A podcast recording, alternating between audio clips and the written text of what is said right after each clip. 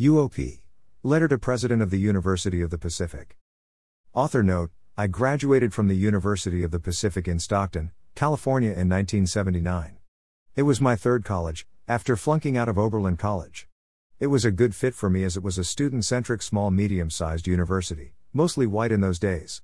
Now it is about 55% white. It was expensive, but I got some financial aid and worked on campus throughout my time there. I sent a letter to the president of the university via FB and LinkedIn this morning.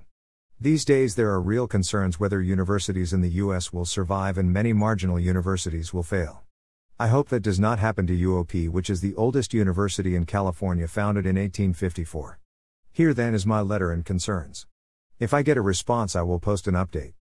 Dear President Callahan, I am an alumnus of UOP, 1979 Colombian pesos, BA in Political Science and Psychology, Human Development.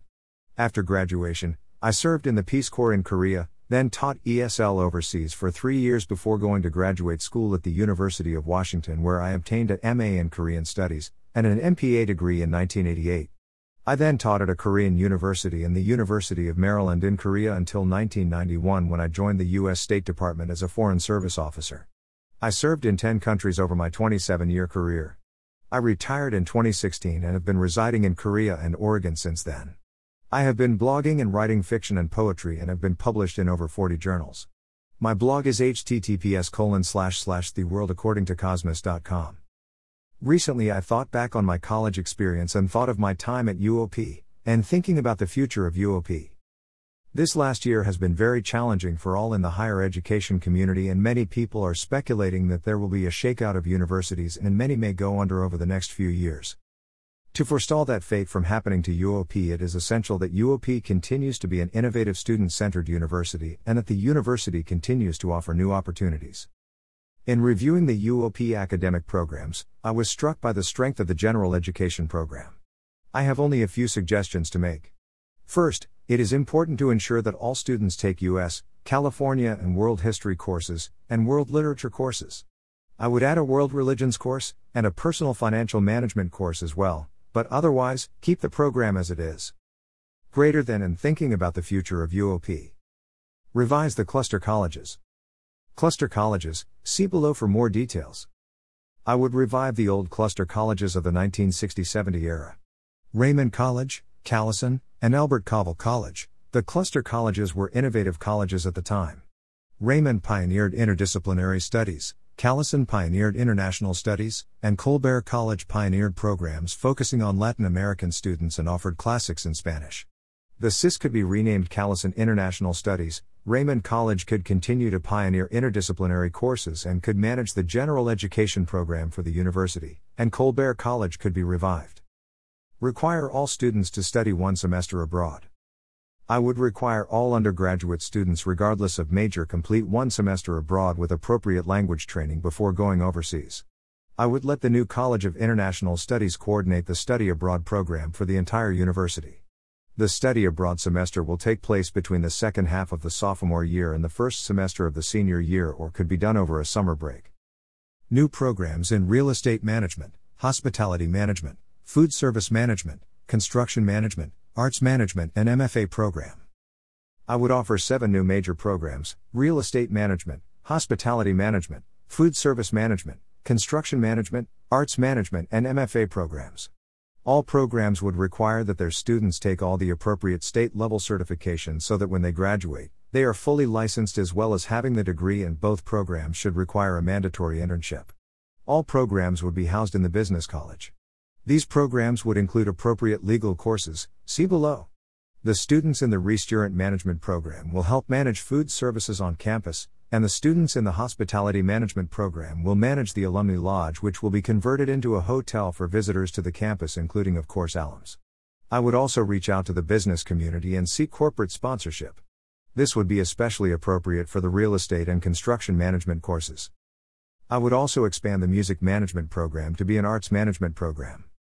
I would offer a MFA program in writing that would offer both on campus, low residency, and virtual options. Embrace virtual learning options. The university should offer some of their courses as video courses and should also consider contracting with Coursera to offer some of their courses as well. For the Coursera courses, a university faculty member will facilitate discussion of the course materials after the video lectures are completed. And UOP should consider licensing some of their more innovative programs such as music management as Coursera courses as well.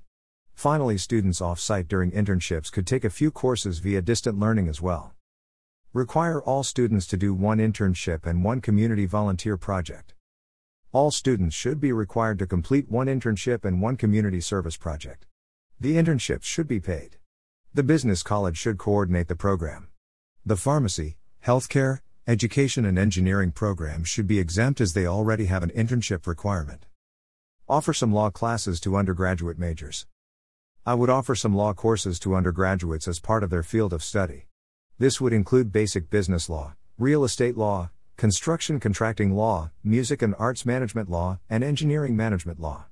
These classes should be held at the law school in the evening and students would go to them via university shuttles, electric of course, leaving at 4:30 and returning at 8:30 with the courses being held twice a week from 6 p.m. to 8 p.m. Bring back football. Regarding UOP athletics, I would consider bringing back football. I would also pledge that all UOP student athletes would graduate on time. I would work with other university leaders to work towards requiring professional sports teams to commit to only hiring students who have graduated from university, or perhaps require them to complete their studies within one year of becoming professional. This is something that should have been done a long time ago and requires universities to step up and demand that the professional sporting teams require college graduation before starting professional careers. If you are complacent, UOP may not survive. I believe that if you offer these new programs and continue to innovate, UOP will survive the coming shakeup of universities in the United States. If you are complacent, UOP may not survive. Thank you for your consideration. I would love to talk with your staff about any of these ideas. Jake Cosmos Aller. 79 Colombian pesos. Telephone 703 436 1402 Korea. https colon slash slash the world according to cosmos.com. Raymond College, a liberal arts and sciences college that had no letter grades and no academic departments, allowed students to earn a bachelor's degree in only three years. Established in 1962, the curriculum was interdisciplinary, well before that became an academic buzzword. Students earned credit through teacher evaluations.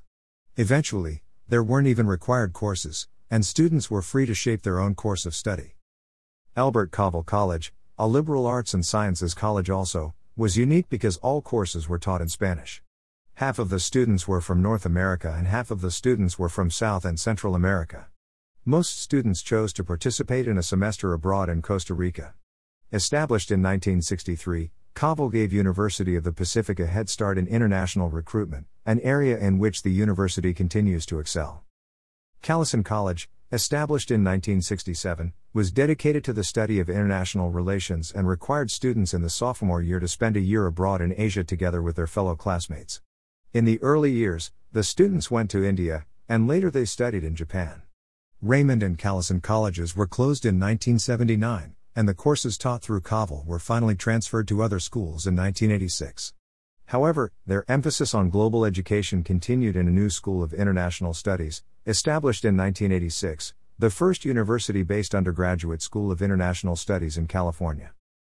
The learning community concept of the cluster colleges was strengthened in College of the Pacific, the liberal arts and sciences core of the university, recognized for preparing responsible citizen leaders who will contribute in lasting ways in their careers and communities. The end.